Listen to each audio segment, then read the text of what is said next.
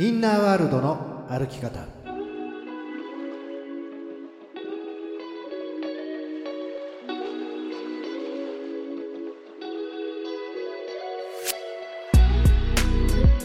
こんにちは吉田博親です。こんにちは飯島静香です。インナーワールドの歩き方。この番組は心理のプロとして活躍されている吉田博親トレーナーとリスナーの質問や相談に答えながら身近な話題を通じて日々のちょっとした行動や考え方で気持ちが楽になったり行動が変わったり人生が楽しくなる潜在意識の扱い方を伝えていくそんな番組です。吉田トレーナー今日は1月の25日です。はい。はい。1月最後のまあ回となるんですけれども振り返ってみると1月元旦からなかなかこう大きな事件というか出来事があってそうですね。はい。いろんなことがね起きてますよね。はい。本当に。うん。ちょっと想像もしていなかったようなことがこう立て続けに起きていることを私もちょっと心を痛めております。うんうんうん。うんうんうん。それでね、はい。うんえっとちょっと見たらねなんか1日に能登半島地震があったじゃないですか、はい、ありました。それから2日に羽田空港の衝突事故、はい。から3日に山手線で通り魔みたいなのがあったんですようね、ん、ありましたね。うん。それから小倉、えー鳥町食堂街の火災。それから5日は北朝鮮の射撃、7日は裏金,、裏金問題でついに自民党から逮捕者、まあ、ちょっとあれですけど、あの8日になって松本人志芸能活動休止とそうですよね。なんかねすごいんですよ本当に。すごい。もう毎日ねニュースを見るのがね、なんちょっと怖くなるぐらいでしたね。うんうんううんうんうんうん。そうそれでねやっぱりこう世の中が大きく動くというか震災が起きたりするともう起きてる地方の方々はねそれはもう大変じゃないですか。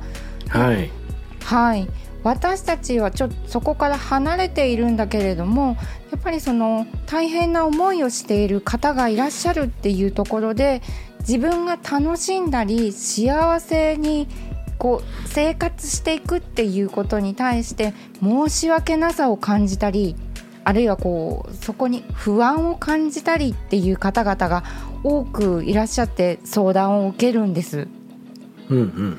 はい、でその大きな事件が起きている時に私たちが不安になるとかこう楽しんじゃいけないんじゃないかこう自分を犠牲してしまうようなこのインナーワールドについて今日ぜひお話を伺っていきたいなと思うんですがいかがでしょうか？そうですね。とても大切な時期だし、はい、まあ、その現実にこれだけのことが起きるってことは何か理由があるわけなので、うんうん。まあ、その宇宙の法則的なお話とインナーワールドとねその辺を兼ね合いを持ちながらあでは今日はお話をしていきましょう。はい。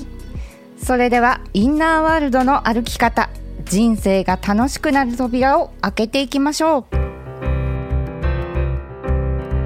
インナーワールドの歩き方。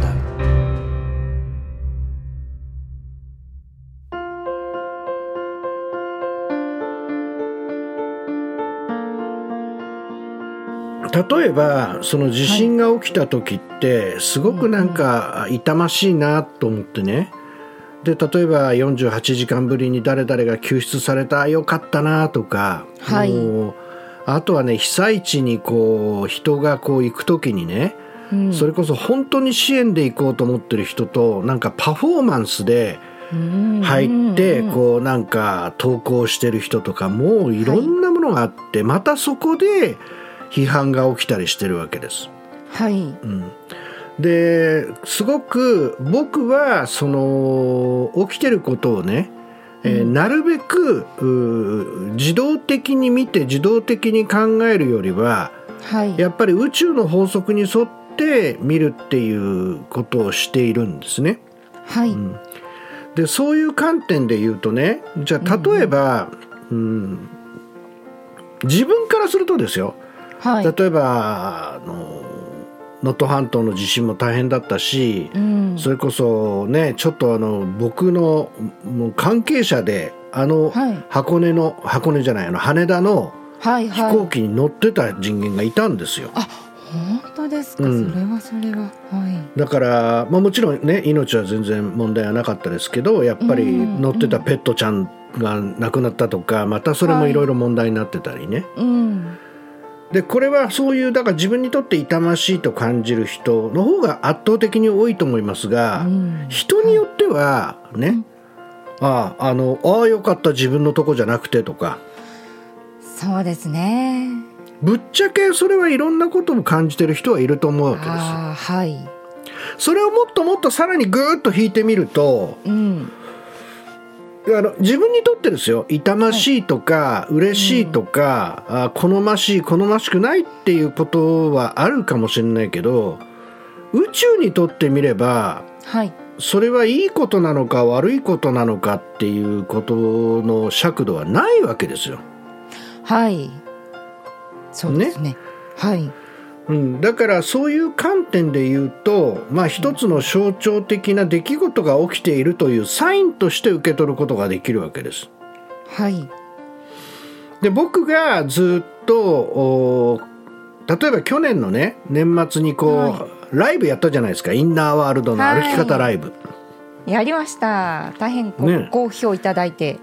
ああそれはよかった、はいなんかねあの、はい。鍵はゴジラが握るとか最後に言っちゃいましたけど、ええちょっと私も見たいと思います。うん、うん。なんだけどやっぱりあの時に注意すべきは地震だって言っていたりとかうん。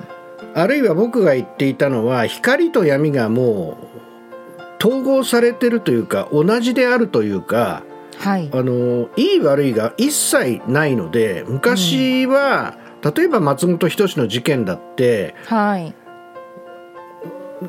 なんでその今になってっていうねことを言う人やうんはい、別にその確かにひどいかもしれないけどそこまで罰しなければいけないんだろうかとか、い、ろんな意見が上がってるけれどもこれはもうやっぱり時代の流れなんですよね。うん。はいだからそうういう流れの中でやっぱり自分自身が昔はねだってね芸能界とかなんてはい。それこそ本当にそのまあおめかけさんがいるとかああはい。あるいはそういう愛人問題とかなんとかっていうのはね芸の肥やしってわかる。そうです。芸の肥やし。どんどんどんどんやりなさいぐらいの感じでしたよね。もうそういう時代があったわけですよ。うんうん。でしーちゃんも大好きな岡田敏夫さんがですね言ってましたけど。はい岡田敏夫さん、好き。はい、松本人志がなんか、うん。その俺はもうそのうちね不倫もするしどうのこうのって言ってなんかね女子高生かなんかに、はい。俺が不倫したらどう思うって言ったらたった一言言われてそれでね松本人志がえらい落ち込んだらしいのね、え何ですか？なんて言われたんですか？うん。どう思うって言ったらはい「きしょい」って言われたんだって。おうきしょい「きしょい」って、はい。うん、汚らしいとか汚らわしいっていう、まあ、はい。ある意味そのまあ最悪っていうニュアンスなんで、うんうんだから全然その笑ってごまかせるとは思わないけれどもはい。でもこれぐらい俺は成功してるんだし、うんなんかあの少しはね笑える要素とかないのかなと思ったらその一言で終わってえらい落ち込んだんだって。で本当に時代は変わったっていうふうに言ったらしいんですよね。うん。うんうんまあ、だからその今はその闇に光が当たって光が闇に落ちてじゃないけどぐちゃぐちゃなんですよだから。うんうん。はいで必ず僕は言ってるように片側だけが来ることはないのではい。僕の読みとしてはずっとお話をしてきている4年サイクルですね。戦いの4年サイクルの陰極まって陽に転じるっていう最後の流れが今起きてるなと思うわけです。はあ強い流れですね。だから例えばちょっとイメージしていただきたいのは、はい。じゃあはい。インナーワールドはどうなってるか、うんインナーワールド。インナーワールドの地球をねちょっと想像してほしいんですけど地球が自分の中にあるとしたら、片側が完全に太陽に当たって光に出ていって片側が完全に夜としての闇になってるっていうただそういう状態ですよ。うーん。はい。で自分はどっちにでも暮らせる。あ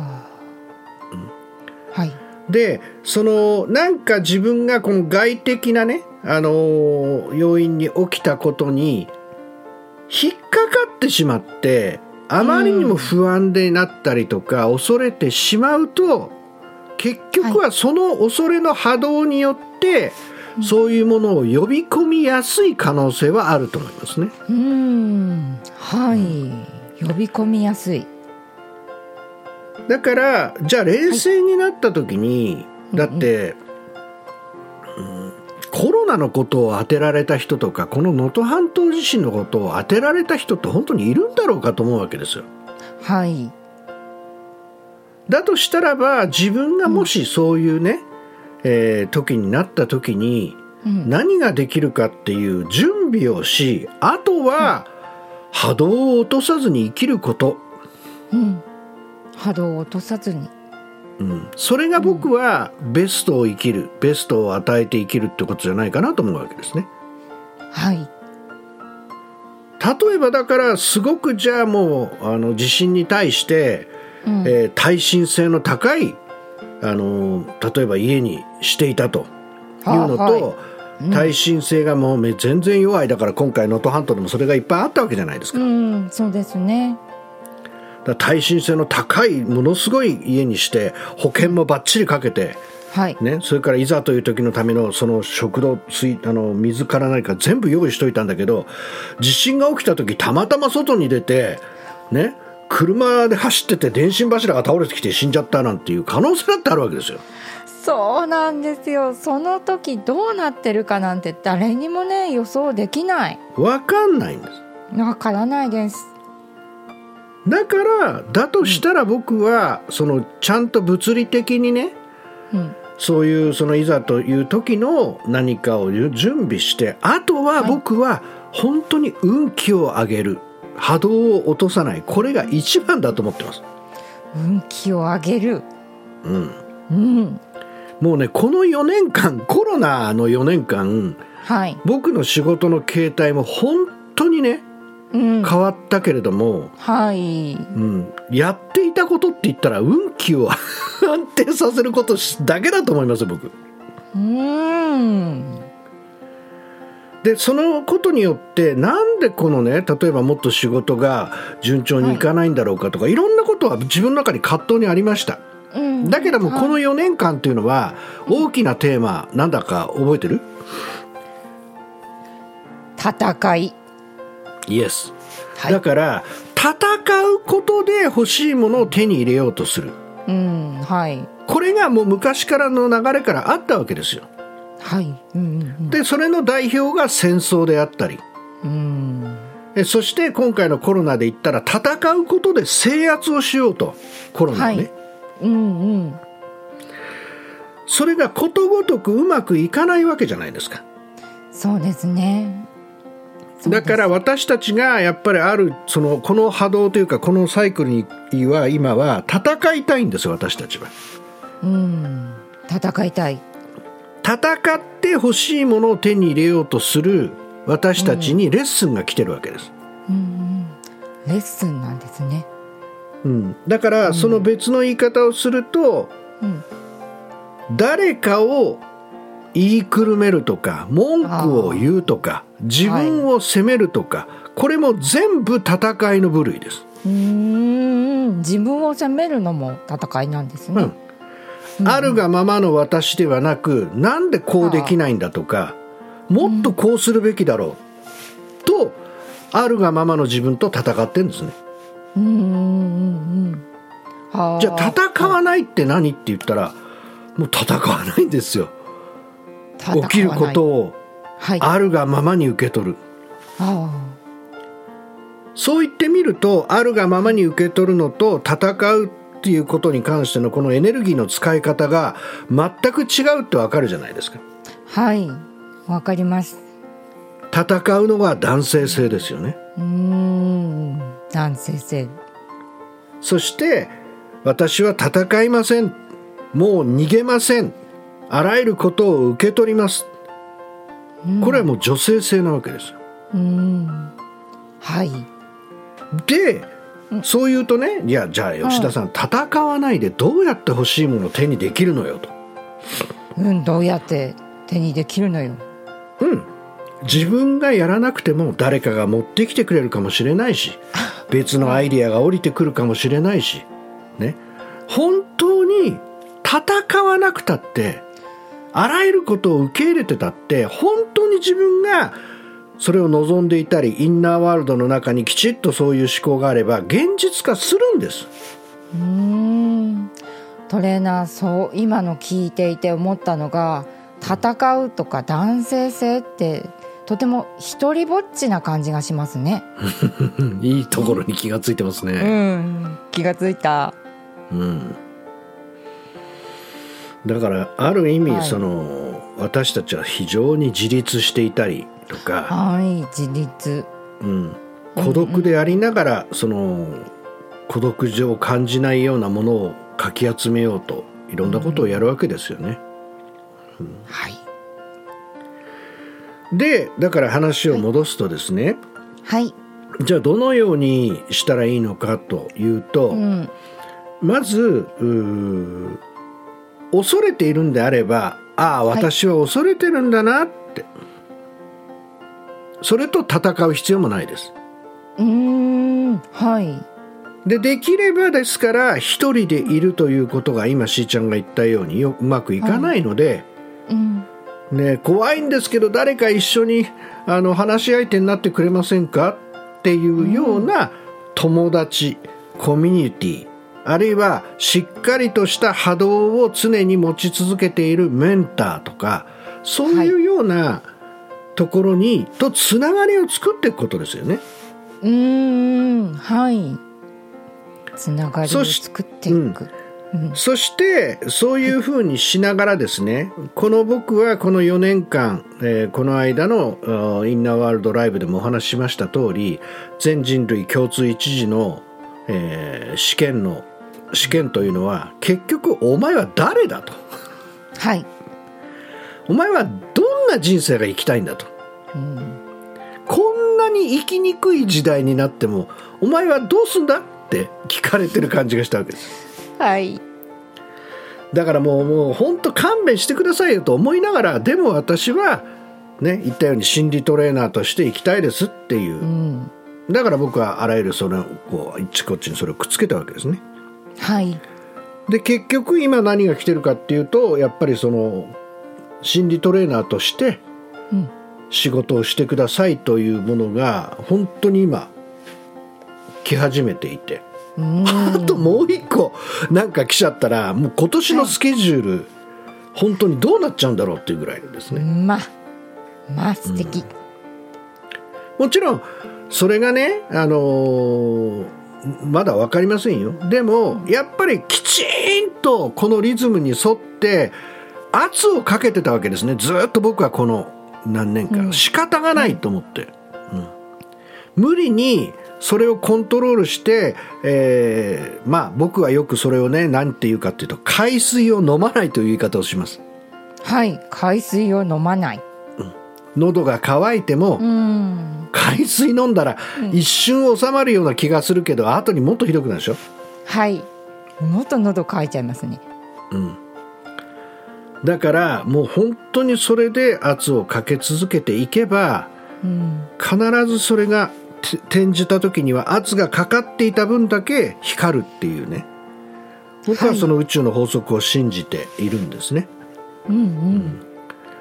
だからそのこの流れというものをもう一回最後にお伝えをすると、ね、はい。人間の目で見ると悲惨なこととかふ理不尽なこととか好ましくないことが起きてるかもしれませんが今は本当に光と闇が同時にどんどんどんどん起きているだから痛みを感じるんであればそれを感じながらも自分自身で波動を落とさないいかに波動を落とさないでいるかまずこれが1番ですね。はい2番目は自分にもしその準備をすることがあるなら自分のできる準備をすること。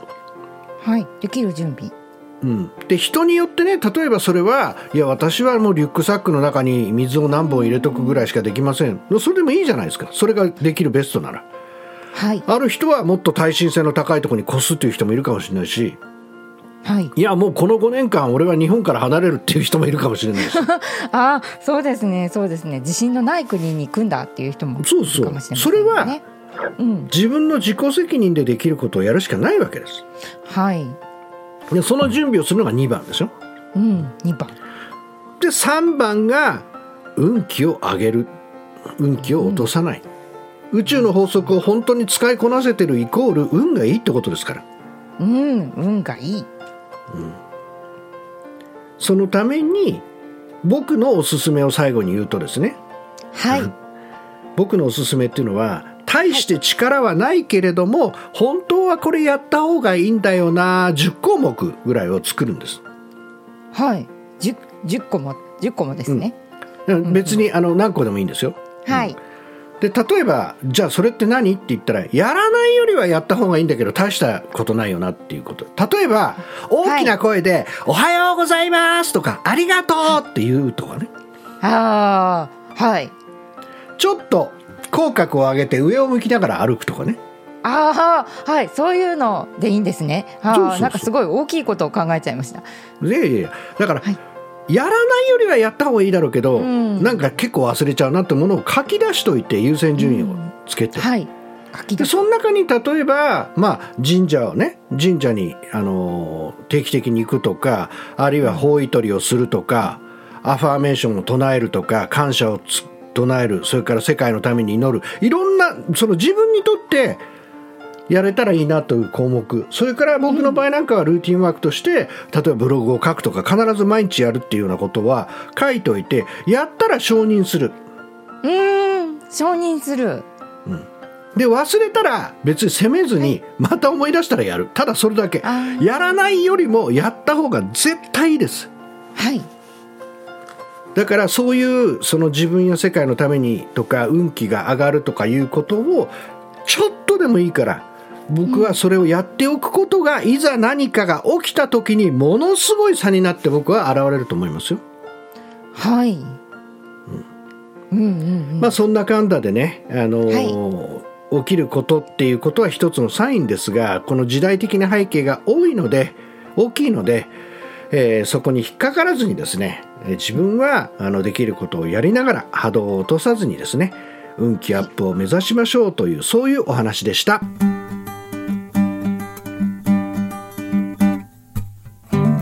インナーワールドトラベルガイド。このコーナーはインナーワールドの旅をより楽しむためのキーワードをお伝えします。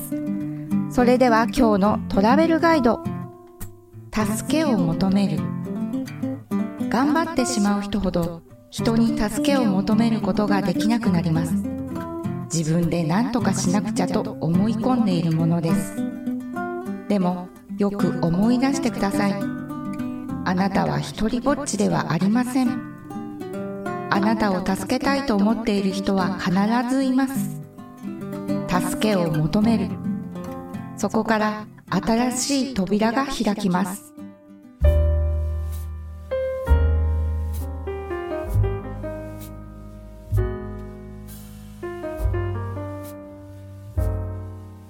吉田トレーナー今週もですねリスナーの方から質問が来ておりますありがとうございます。ありがとうございます。では行きます。えー旦那がイベントを大切にしない。私は小さい頃から誕生日もクリスマスもなんちゃらの日も大切にしてもらってきたのですが、旦那は違うのです。旦那さんの兄弟は多いし、いろんなことやものを受け取れないし、与えられないみたいな感じがします。こっちがいろいろやってあげてもあんまり嬉しくなさそうだし、だからくれもしないのです。それがなんかケチで気になるんです。だから旦那もケチというか自分もされたことがないからできないんだと思うんです。どうしたらいいでしょうかラジオネームうさぎちゃんさんですはい。うさぎちゃんさん、はありがとうございます。ありがとうございます。いやうさぎちゃんはうさぎちゃんさんは結局、はい。はい。私はケチだと思ってるわけですね。おあはははうさぎちゃんさんがケチだと思っている。い私やはいケチやいだや違うんですよ志田さん。うちの旦那がケチなんです。そうそうそうそうそう。違いますよトレーナー。うさぎちゃんさんの旦那さんがケチンポなんですよでねまあ、はい。原点に戻りましょうね。はい。パートナーというのは人生で最高に大きくて鮮明な鏡なんです。うん。はい。残念ながらですねそこにそこまではっきり映ってるってことは潜在意識の中で自分をそう思ってるっていう証これが投影の法則なんです。うん投影の法則ですねトレーナオーマイガーってー、オーマイガーオーマイガーですね。私にもそういうところありますね。うん。あの私はこんなにねこういろんなものをこう配ったり与えていこうという気持ちがあるのにあの人は何も私に与えてくれないわみたいなのありますよ、トレーナうん。ー。うん、なんかその例えばねあの今しーちゃんが言ったように、こんだけやってやってんのにってあるじゃん。あいやあーあーなんかあ自分が追い込まれていく感じがする。それで トいレーナー。やいや追い込んでないですよ別に。別にあのよくある話を僕はしてるだけよくあるで、話。あそうですよね、うん。よくある一般論ですよそれで、うん、だからうん、やってくれって言われてるわけじゃないのになんかこんだけやってやってんのにとかさ。ねうん、ここまでやれば気が付くだろうとかこれだけやってやってんのにとかさ。そうそうですね、ん。見てる？これだけやってんのよ。見てるあんたっていうね。うん。で例えば「ああ、はい。本当によくやってくれてありがとう」ってね。うんタイミングよく言われたらまあ確かにわ分かってればいいんだよって言うかもしれませんが、うんうん。これがいかにその各確率の低いあの賭けかですよね。うん。そうですね。で結局じゃあなぜそういうことが起きるのかというとはい。自分に対して自己価値っていうものがない、低いわけなんですよ。はい。だから私は価値がない価値が低いと思ってるからこんだけやってんだからあなたがその私の価値を認めてよって言ってるわけでしょ。はい。はい。でその何にも反応してくれないとそっちの鏡に向かって怒ってるわけですね。そうそうそうですよ。トレーナー、うん、そう。ね。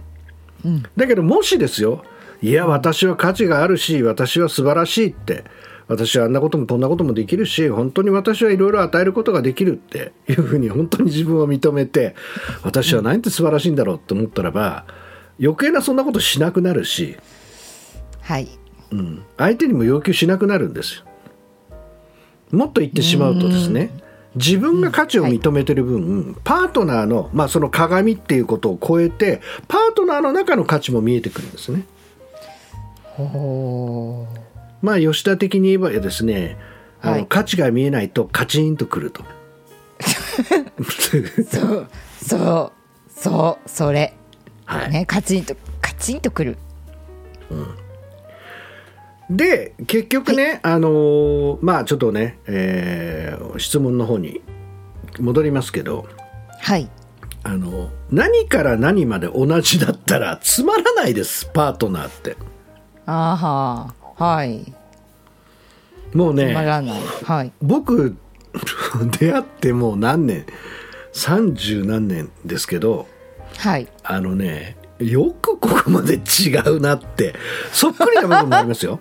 そっくりな部分もありますけど、ええ。まあ、とにかくね僕は能天気超ポジティブ派、ははい。うちの奥さんはもう超ネガティブ。どうしてそういう重箱の隅をつついて穴開けちゃうぐらいですからね本当に。ああそうなんですねだからもう本当に例えば旅行に行く前なんか、旅行楽しみだね。楽しみ。旅行が楽しみって僕はまあ本当にあの遠足前の子供みたいな状態ですけどええ。うちの奥さんは「ああしまった。もう JAL のマイレージをこっちにしとけばもう何ポイント貯まったのになんでこのポイントを貯めないでこちらに活用しないでこういうふうにやんなかったのかしら私とか言ってるわけですよ。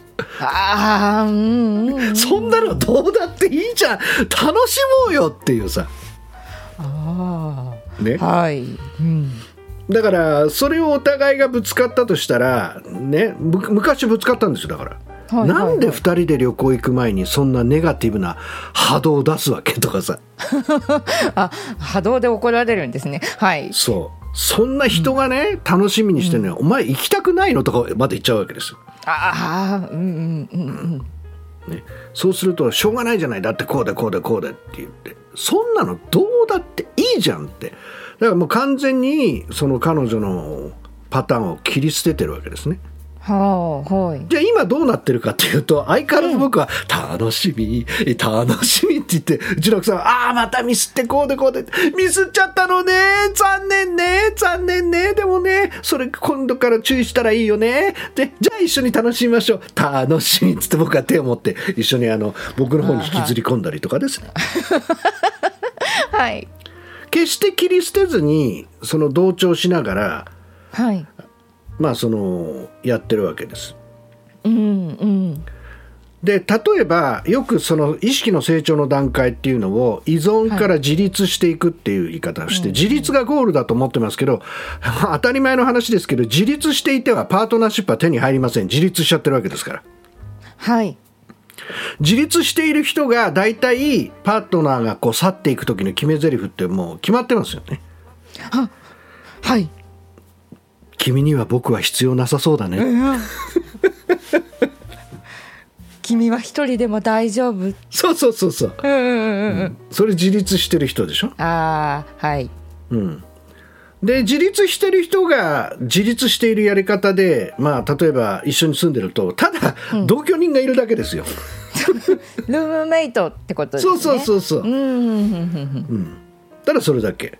で結婚とかっていうのは、はい。やっぱり僕がよく言うように私とあなたではなく私たちっていうものが本当に誕生することでありこれをパートナーシップを別の言い方をすると共同創造と言ったりするわけですね。うん共同創造。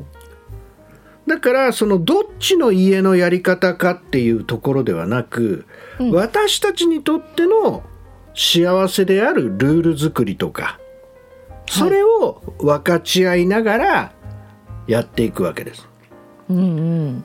だけど例えば「いや私はね話をしてるんですよ」とか「私はやることやってるんですよでもあの人が」って大体言うじゃないですか、はい。みんな。聞きますね。ね。うん。でそういうっていうのはそのうちうさぎちゃんさんかな？うさぎちゃんさん、ねあのー結局うさぎちゃんさんが向かい合ってるのは何かというと、ねはい私がいろいろやっても旦那さんが動いてくれない感じてくれない思い通りにならないといううさぎちゃんさんのやり方の限界と向かい合ってるだけなんですね。うーん。はい。うん。だから思いっきり一生懸命伝えてるかもしれないし真剣に言ってるかもしれないけど例えば甘く甘くねえあなた、せっかくなんだからこのイベントこんな風にお祝いしないとかさ大体やってないと思います。うん。そうね。そういうのは勘弁とかね。うん。そうそうね。はい。うん。だから何でもやるんですよ。何でもやって本当に100%与える。これがコミットメントですから。それやってでも、その自分のやり方を手放してでも新しいやり方でも2人のルールを作り出していくっていうのがパートナーシップのレッスンなので。うん。これはもう本当にその自分のやり方を超えてでもパートナーとつながり続けますか？それともあなたは正しさん。だって私はこんなに言ってんのに。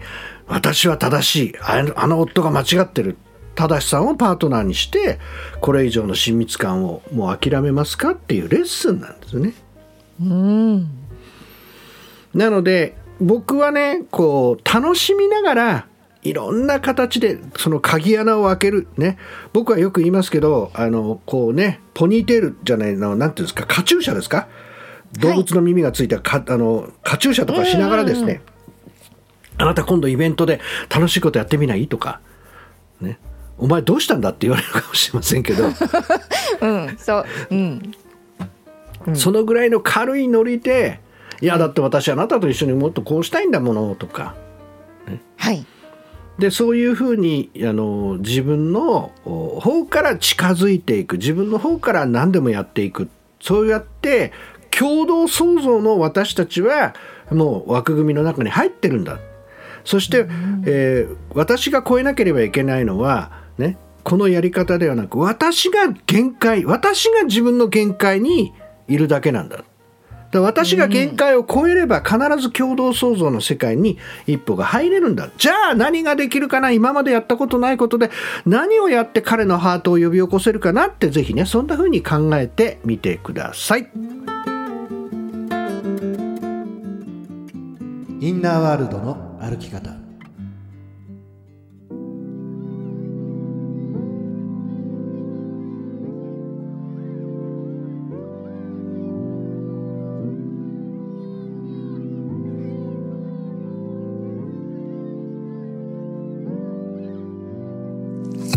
さて今日のインナーワールドの歩き方いかがだったでしょうか？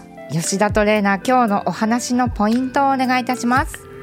はい、えーっと2024年ですね。あの本当にこうお正月明けからいろんなことが起きてるんですが、まあ、この私がねこのずっとこうやっぱりリズムっていうのは流れている動いているのでそのリズムっていうものをずっと見ていくとですね今はこの陰が極まって陽に転じる要は闇がこう本当に、えー一番真っ暗ですね夜明け前が一番暗いとよく言いますけどもそういうところからそれが残っていたりあるところではもうあの夜が明け始めてるとかそういう流れですよね。だからその人間にとってみればいろんなことがあるかもしれませんが本当にこの世界宇宙ということに関してみればいいも悪いもなくただ起きることが起きてるんですね。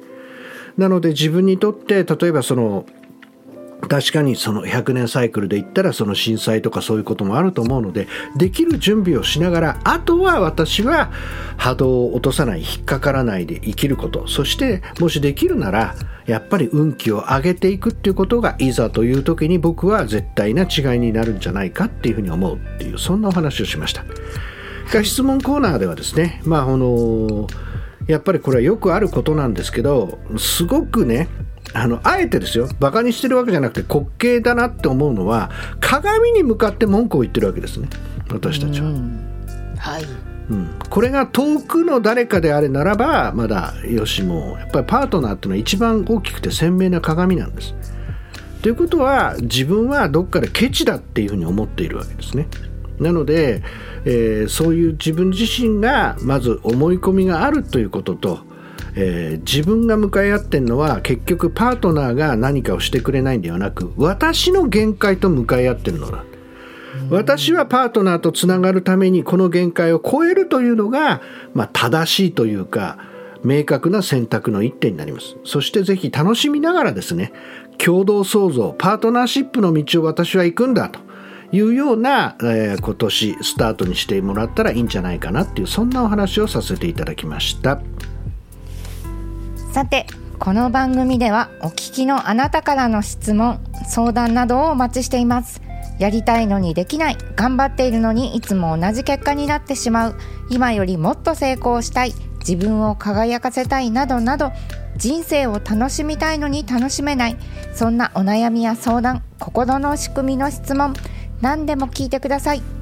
質問の宛先はひらがなで吉田ひろちかと検索していただいて YouTube、アメブロ、LINE 公式などからお寄せください。またインナーワールドの歩き方公式ブログを公開しています。こちらもチェックしてみてください。質問などお待ちしています。